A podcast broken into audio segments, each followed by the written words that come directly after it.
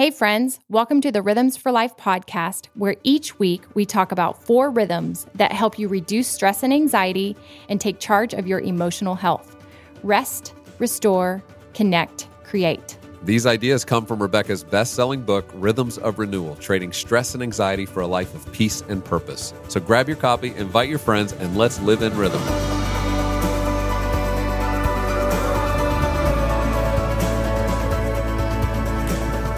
Welcome back. I'm Rebecca. And I'm Gabe. And it's Father's Day week. It is. I, I had a good Father's Day. You did. I love Father's Day. It's it's it's the one day of the year where I feel like, you know, I can kind of set the schedule a little bit, the Yeah, you- agenda. you have a say. Everybody's catering to me. I mean, it's not like normal life, that's for sure. Father's Day and your birthday, Gabe. Those are the two days you That's get. right. No. That's right. what was your favorite gift? I have to say my cowboy hat. Yes. So I've been wanting this kind of felt cowboy hat. Yes. As many of you know, we we love going out to Lost Valley. We host our retreat out there. But every time I go and we're riding horses, You're always wearing a baseball cap, yeah, and the Wranglers have their hats and, and they're so cool. it looks awesome. They look know? like- Then of course like there's Kevin studs. Costner in Yellowstone. I mean, know. his hat's amazing. So It's like a hat and a vest. You're just So- going for that look. so you did Yes. do a great job well, this year and it got was me hard. this hat. it's hard decision. There's a lot of hats out there, but There there's not a lot that look good on your head. They don't all look good. no, I'm not used to cowboy hats. That's not my style. No. But this one was great. I and uh, Mhm, the kids did well. mhm. Got me my uh, water thing I've been wanting that like 64 ounces of water I can carry around. So when I you drink get my old, water. you ask for thing like socks. yeah, the kids are just dying laughing. Like, Dad, seriously, compression socks and water, a water jug. It's like a gallon, holds a gallon. So this is what Gabe got for Father's Day. He well, I'm reading this a book, hat, by the way. a cowboy hat. He got Yeah. compression socks to his knees so Well, that I'm, he. I'm, I'm reading this book called Younger Next Year that one of my mentors gave me. That's basically all about as you're getting old, how do you continue to work out in a way that regenerates your cell structures and your muscles? And so the kids Instead have of just hurting been, yourself. they've just been making fun of me constantly that I'm reading about working out, but I'm not working out as much as they are. So anyway, Father's Day's just kind of been Yeah, funny yes, this year. But. Father's Day is so important this week because we're launching our summer series. on parenting. And it's presented by Awana, who we've partnered with in order to bring you several episodes focused around parenting, fatherhood, motherhood, all the stuff that we're all thinking about this summer. Yeah, because we know you're home with your kids, and the summer always looks different if you have a lot of kids or one kid. It just looks different. Um, and so, because we know that everyone's together more and you're juggling schedules and you're hopefully playing more and having a little flex time, maybe vacation, we wanted to give you some tools this summer right when you were in the thick of it. And so we were so excited about doing a summer series on parenting. And because it's Father's Day week, we thought it would just be perfect to launch this with our special guest today, which you are going to love, love, love Yeah. this conversation. Michael W. Smith. So many of you've heard that name. You, if you're like Rebecca and I, grew up listening to the music. We talked to him a little bit about some of our favorite songs. I remember for me, I wasn't really allowed to listen to Michael W. Smith. That was a little, It was a little too rocky too much your. pop going, too much beat. Well, I, And- and I, you and I, I was mean- the same, but I always listened to them when I was driving because I got my driver's license at 16. Yeah, we were so rebellious We were- listening to Yeah, because contemporary if it had music. too much of a beat in our church growing up, that was like not sure. They weren't sure Yeah. about that. So I never forget driving my baby sister Sarah and the song we called Dancing Seatbelt, which was Baby Baby.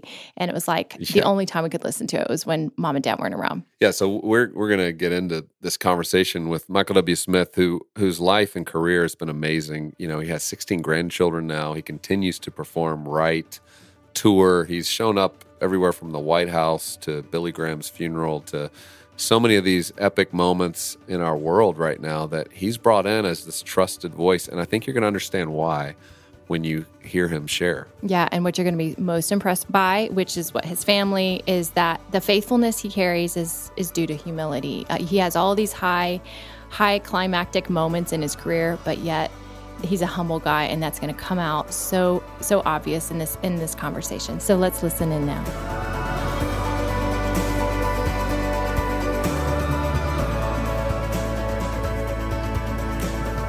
Hey Michael, welcome to the podcast. Thank you. Thanks for having me. I appreciate it. Well, we both we have to admit. I mean, we've listened to your music since we were very young. Oh, and, yes. and you don't look that old. I mean, No. we feel like we're getting older, but Yeah, you don't look like you've look a changed. little, You not just look so a little closer.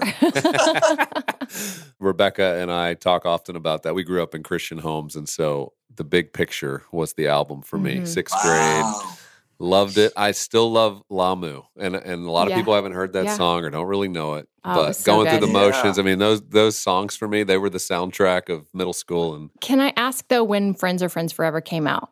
Do you know? Uh, I recorded that in '82. It came out on the very first record, Michael W. Smith Project, in ni- February of '83. 83. Well, it was still going Yep. strong when I graduated in 92. it's probably still going strong. Well, it was, and it was on the Change Your World record too. We re-released it. On that record, okay. too, so. That Yeah. yes.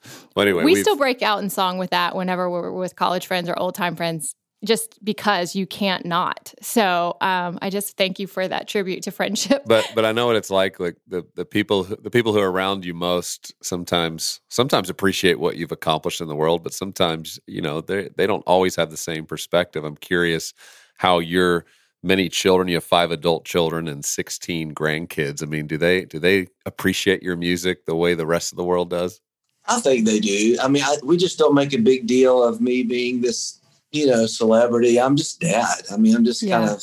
I mean, I live a really normal life, pretty normal life, but but it's pretty extraordinary as well. So they're just kind of used to it. This is kind of like this is what dad does, you know. Yeah. Right. So yeah you've been at some pretty significant events and i, I believe you were at billy graham's funeral and playing music there Yeah. and singing and honoring him and so many other places on the world stage where god's used you and, and we've just appreciated watching you from a distance your faithfulness and your faithfulness to show up at any moment at any time to try to just bring uh, what the spirit of god might be saying in that moment and want to say to the church and so Mhm. just thank you for your faithfulness in all of that. And a lot of people don't realize that in addition to all the award winning songs, you've written 14 books. And- Prolific writer and songwriter. okay. And the other night, I was reading one of your books to my daughter, who's seven years old, and it was bedtime, Oh, she loves it. and she loves yeah, it. Yeah, all your bedtime books um, with Lammy and That's um, right. It's Oh, time for yeah, bed. yeah. She loves them. It's time for bed. It's Yes. great. So everybody listening, get that. Read it with your your Megan children, your grandchildren. sure, uh, our mutual friend Megan Robertson made sure that I Yep. had all your children's books when we did a little book shower because we adopted Joy two and a half years ago from China. And um, she has a Down syndrome diagnosis, like her oldest brother, Cade, who's 20. So um, Megan gave me all your children's books. So we read them a lot. We read them all the time. uh, Trafficking is not okay. Sadly, the reality is that millions of children around the world are sold for sex every night. That's why AIM is doing whatever it takes to change that reality and end the evil of child sex trafficking. I believe that every child is worth fighting for. Will you join me in this fight? I want to invite you to become a part of the next rescue by joining the Village, AIM's community of monthly supporters for $10 a month. Let's be honest, that is not much. That's like giving up a couple lattes, and we can do it. The village is full of everyday people who are changing lives by helping bring freedom to the enslaved with whatever they can. Change the world with AIM by going to aimfree.org slash RFL to join the village. Sign up through my link and you'll receive a beautiful reminder of your impact, a freedom bracelet made by a survivor of trafficking who is now free. Again, that's aimfree.org slash RFL to join today.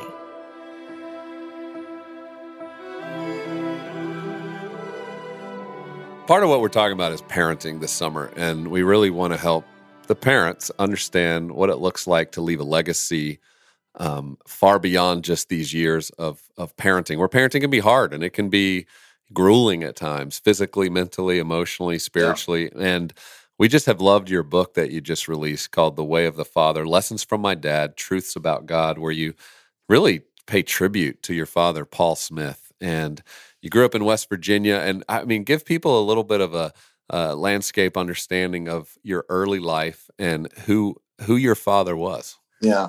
Well, I grew up in a Christian home, amazing parents to say the least. Um, mom was a church secretary. My dad worked at an oil refinery.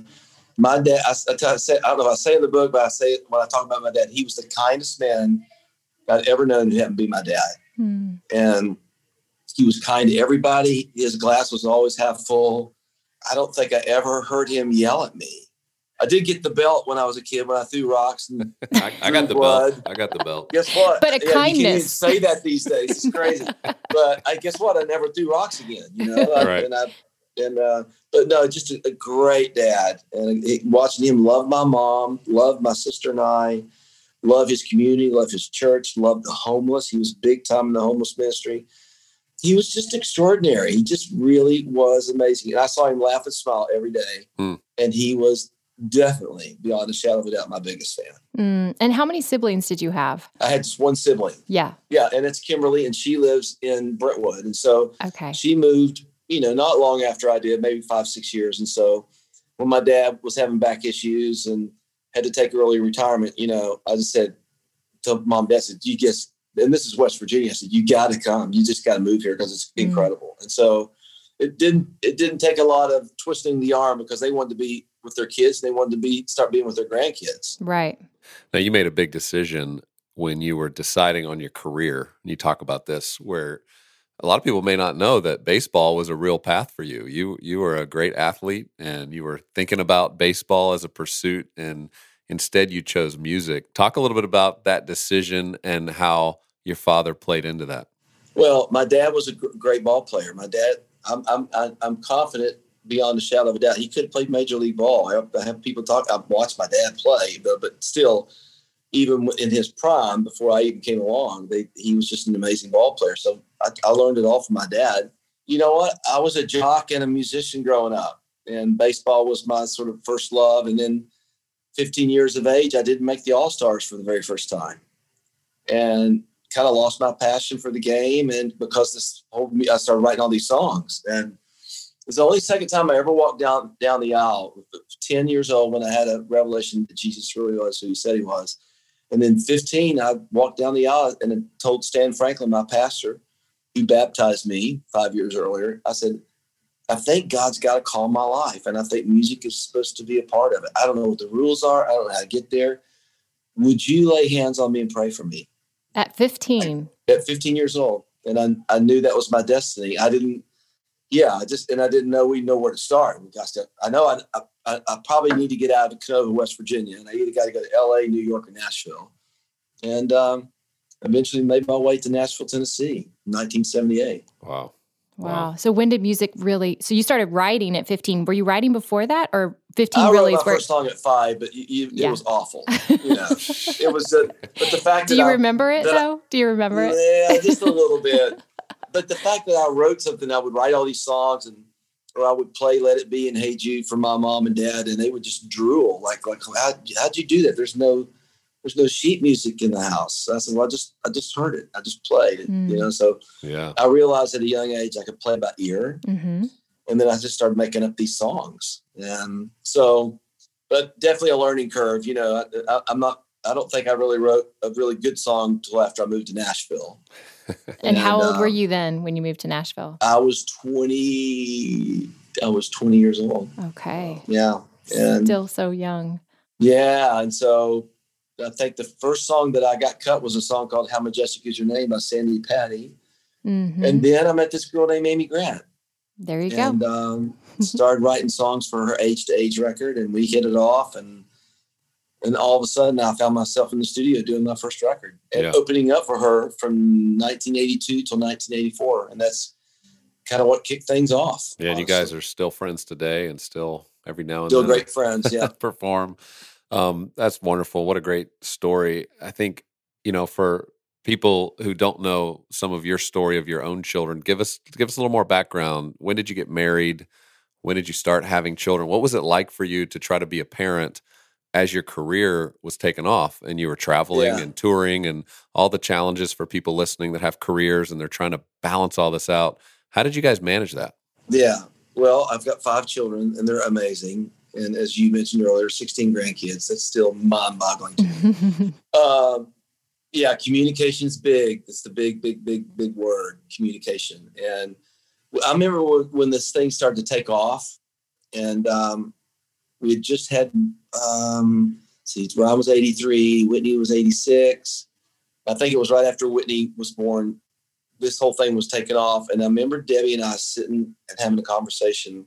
And I think I said something to her going, you know what?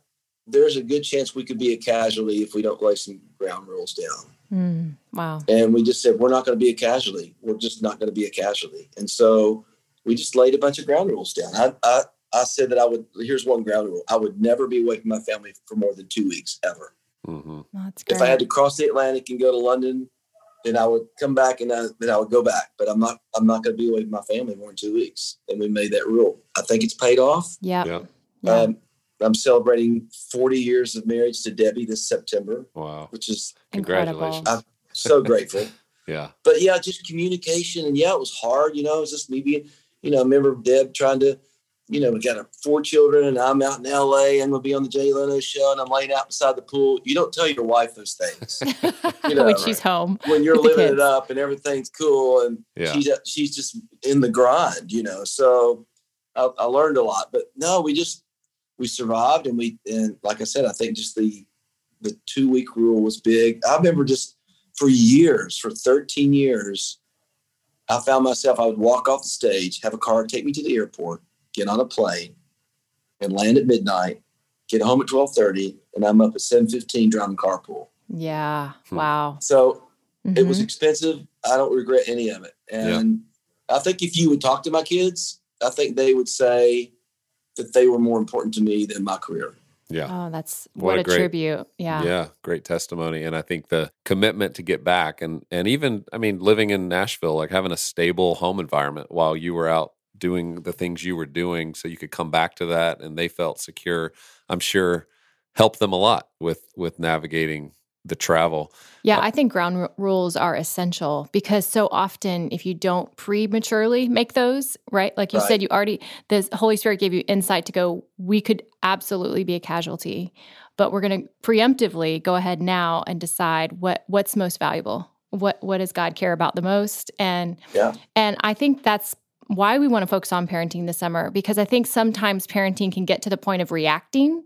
We're always trying to doing damage control and putting out fires and and then at that point you are already depleted and you're overwhelmed in your role that you've been entrusted by God to steward and you kind of feel like you're failing but getting like backing up a little bit and going okay God obviously gave us these kids because he trusts us and maybe it is ground rule time. Maybe we need to go back to the basics and go what is god asking of us and what that looked like for you with sacrifice? What did that look like for your wife? What, what were some ground rules she really wanted um, not just for you but for for the family in general? Because i know women are often the barometer of the home kind of Right. able to kind of sense and feel like where the needs are as they arise how did Right. that look for her as she was navigating raising them with your um, with your schedule Yeah.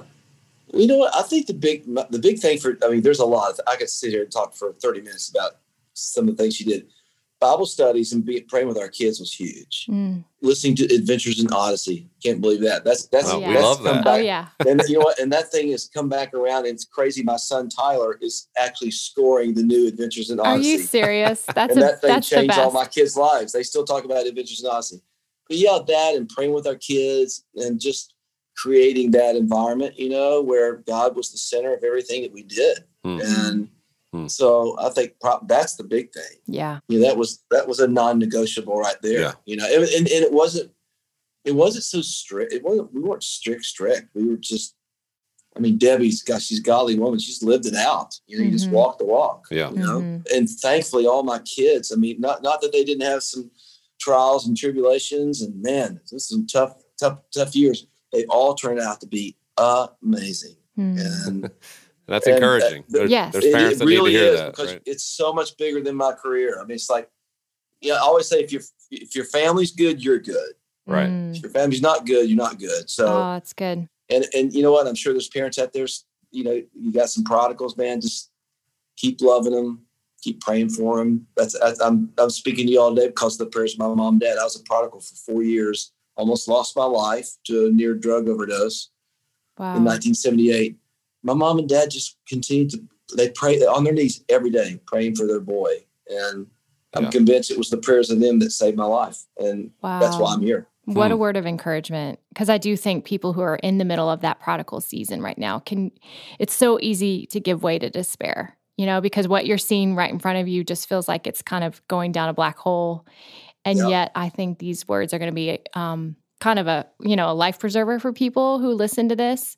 Yeah. because you know the next generation is really struggling. A lot of kids are really struggling in this season um, with identity with despair with depression anxiety things that we're we talk about on this podcast often because we really believe that god is for our emotional spiritual and relational health. And um, I do think um, just that reminder um, of you as a grandpa with 16 grandkids that like God has them. Yeah. He has Yeah. them and he holds them. And that just that surrendered prayer of a parent means so much. Yeah. How old were you Mhm. with, when you were in that season? 17 to 21. Wow. Okay. What was it? Do you remember the moment that kind of brought you home or brought you Oh, back? Oh, Tell us about oh, no, that. I, I could make a movie about it. it was it was dramatic and it was yeah it was um uh i knew i was in trouble and i knew that was that was not my destiny and i knew that I, i'm going to die if something doesn't change and so prayers to my mom and dad and then i asked god to do whatever he had to do break my legs car wreck just don't kill me just i was in a i was in this gutter it's this big pit with no ladder and i couldn't get out. That's how desperate it was and what happened to me was i lost my joy Hmm. and I became depressed. And I hit rock bottom. November 1979. I literally was on my linoleum floor in my kitchen, convulsing, crying, twisting, crying for three and a half hours. At the end, as I just sort of was worn out, father was laying on the, that floor with me with his arm around me, going, I got your back. It's going to be okay. And I haven't been the same since that day. Wow. I, I got I had a rescue I got rescued. It was crazy. I mean, crazy. I mean, I probably should have gone to the hospital. I didn't.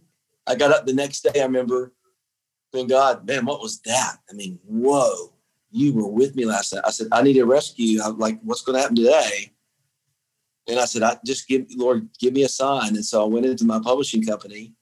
Here I'm trying to write songs about Jesus and doing drugs. Didn't quite measure up. And, and uh, but I went in and my publisher said, Hey, can, can you step in my office? I, I want to ask you a question.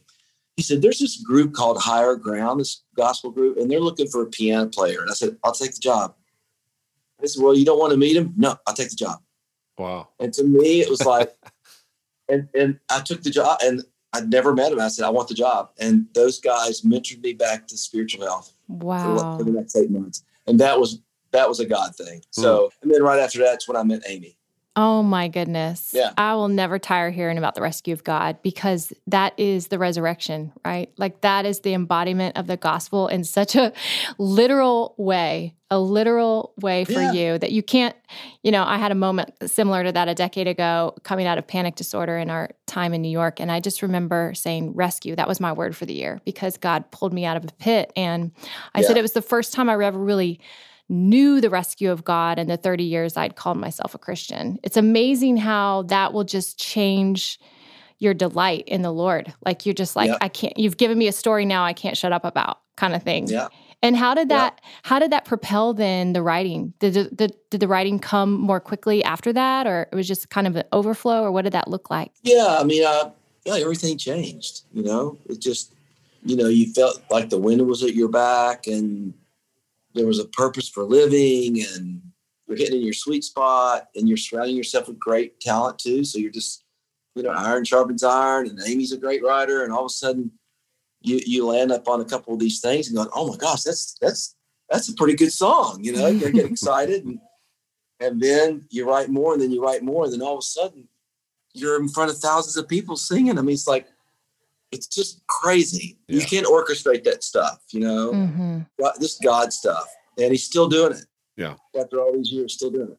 How has your songwriting evolved now? You know, once you became a father and even a grandfather now, because you're still writing. How has perspective changed for you, and and how does that show up?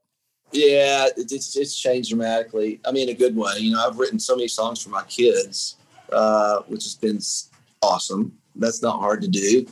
And then I think probably the big thing is you, as you get wiser and get more mature in your faith, you write songs for the right reasons. You don't like it's just not about getting an award. You know, none of that stuff really means anything. And so you write.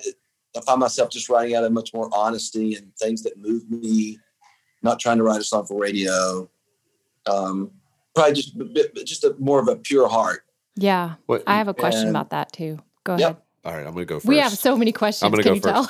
but you know when you when you started writing and performing more worship music i mean that feels like there was a moment where there was a shift from you know writing songs that you were performing as an artist that were more pop songs and and that sort of thing to to then leading entire worship moves. i remember our mutual friend darren whitehead being part of Let one It of the like early on the let it rain Oh and my that, that whole album was just Yeah. beautiful but like what happened to where you decided i'm gonna i'm gonna go that direction with my talent and my time and what i'm recording Yeah. Well, you know what? I've been a worship leader for 19 years before I ever did that record.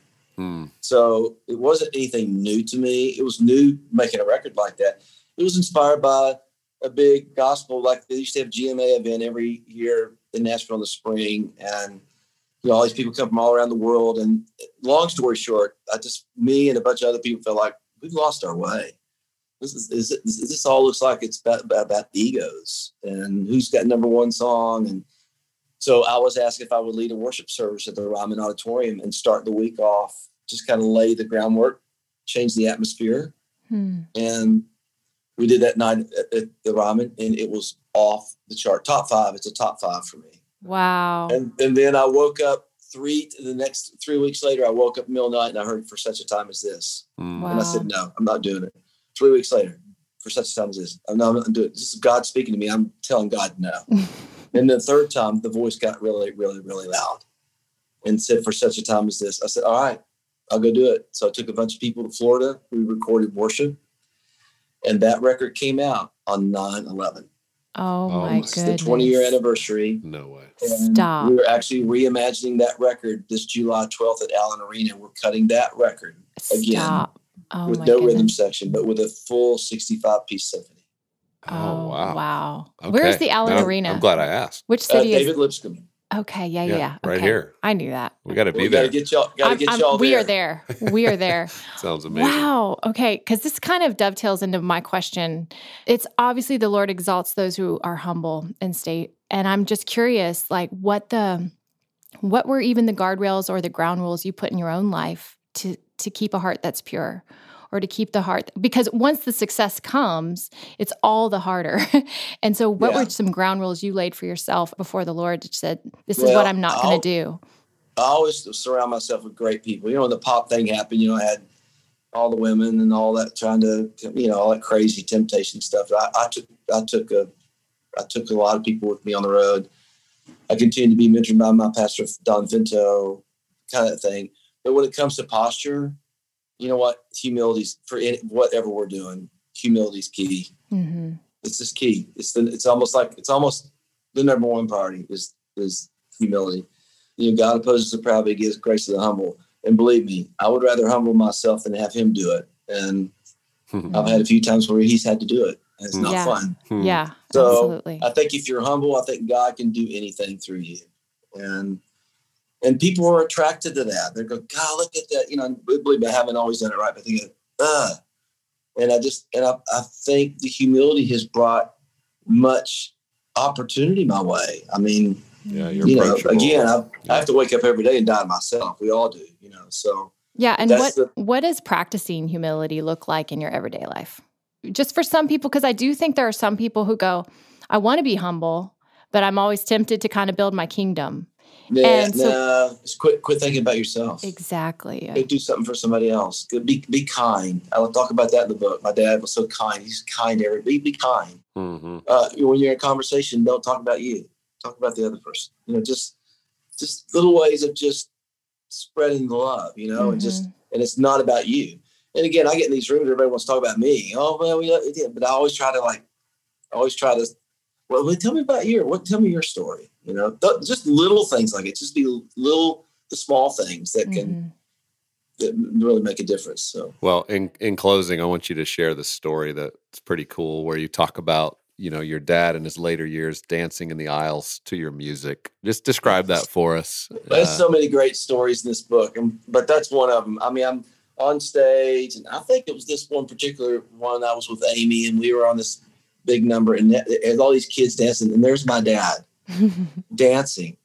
The old guy out there. He's like, I'm going, oh my gosh, my dad, and, and I found out, you know, my dad has told all those kids who I, who he was and who I was. That's my boy up there, you know. but to watch him dance with those kids was, and seeing him mouth every word, he knew every word, every song I ever did. Wow. So That's my cool. dad was for me my whole life, and the reason I wrote the book, yeah, was to tell the world who my dad was. But my dad showed me what God was like, Mm. Wow. and I think I think God is kind. I think He's for us. I think He not only loves us, but He's actually extremely fond of us, and He really likes us. And that was my Mm. dad. Yeah. Wow. Well, it's a beautiful tribute. Thank you for writing You're it, welcome. and and thank you for spending time with us and everybody listening. I think I think everybody listening's got to be just so encouraged at some of these lessons we can all take away around humility, presence with our kids, setting up some of these boundaries that Mhm. uh, your wife and you were setting out to do to just make sure you were going to be able to be that solid presence. And it's always fun to talk to a grandfather who's lived a little bit of life when you're getting some parenting advice. right? Yes, absolutely. So, thank well, you. Thank you. Th- thanks for having me. I appreciate it. Good to see you all. oh, Yeah, yes, you too. absolutely. All right. Thank you for being on. All right. Talk to y'all soon.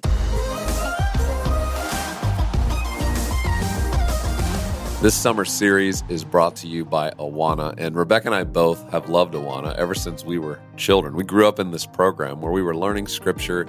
The Bible was always a high priority in our life, and we did that from the earliest of ages. And today, it might look a little different for you about how do you incorporate scripture?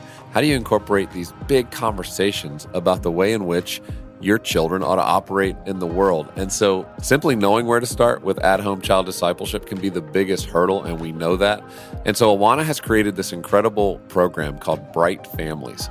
Brite Families, B R I T E. Brite Families, you know exactly where to begin to help your kids know God and His Word. Each week, you get to explore a Bible story, discuss it with questions to help strengthen your kids' faith, and apply practical activities to practice what you've learned. Brite equips you to help your kids navigate a changing culture, shape their identity in Jesus, and impact the future of the church. And when you go to their website, there's a free trial. There's a way you can experience what Brite looks like. But for those of you who are looking this summer and saying, I want to incorporate a rhythm where I bring my family together and we have a significant conversation about scripture and how it relates to our life and to our world, Brite Curriculum is going to be the way that you can do that. They're going to partner with you and help you do that. So start today with your free sample of Brite by going to britecurriculum.com slash families. That's Brite Curriculum, B-R-I-T-E, curriculum.com slash families.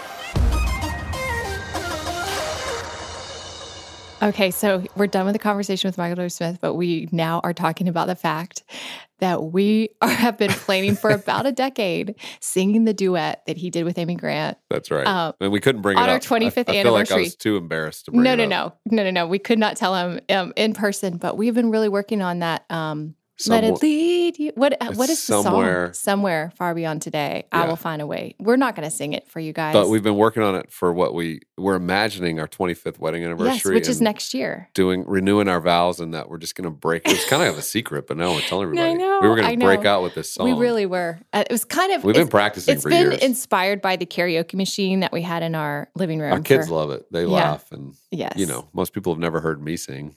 you're Little really known good. fact, Rebecca, you did really sing good. at one of our coffee houses best at Liberty. friends, no, and our best friend's wedding. Yes, I sang How Beautiful.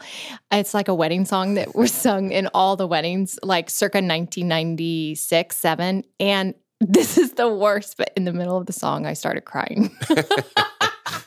and you have to hit some high notes in that ah. song. so don't sing in someone's wedding if you're going to be emotional while they're walking down the Yeah. aisle. That's the worst. But you're so emotionally healthy. I think it I just, just showed like- everybody that I was like, you were very beautiful present. the radiant bride. And the minute I said radiant bride, I was like, oh, Start oh. cracking. Okay, so we're so off course right now, but we just thought you guys would appreciate that Yeah, since he's that was just talked about Amy. Grant so much. Mhm. It's kind of like you and me. So I we'll know. see. We're, we're just like them in the Um, way we do our duets. Exactly. anyway, this Father's Day week, such an encouraging read. The Way of the Father, Lessons from My Dad, Truths About God. And if you look at this book, you'll see just chapter after chapter where Michael tells so many stories of how his father really encouraged him in all kinds of different ways. Talks about the father's heart, about the father's grace, the father's invitation, the father's rescue.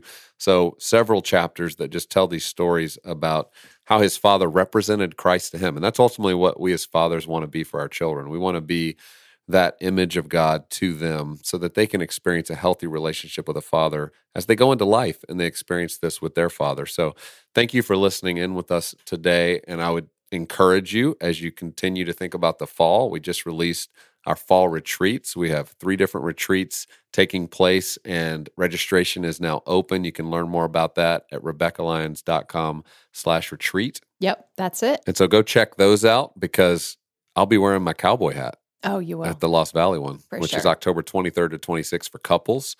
But we also have the life planning retreat with Pete Richardson September 30th and October 1st. And then we're back with Kurt Thompson in Franklin November 18 and 19 this so fall excited. having our emotional health retreat. So check check all those out. Last year these all sold out, so make sure you go in there now, make plans with your spouse or a best friend and come join us and be a part of spending time with other people who are trying to live out these rhythms in their everyday life. Be encouraged and inspired and we'll hope to see you there.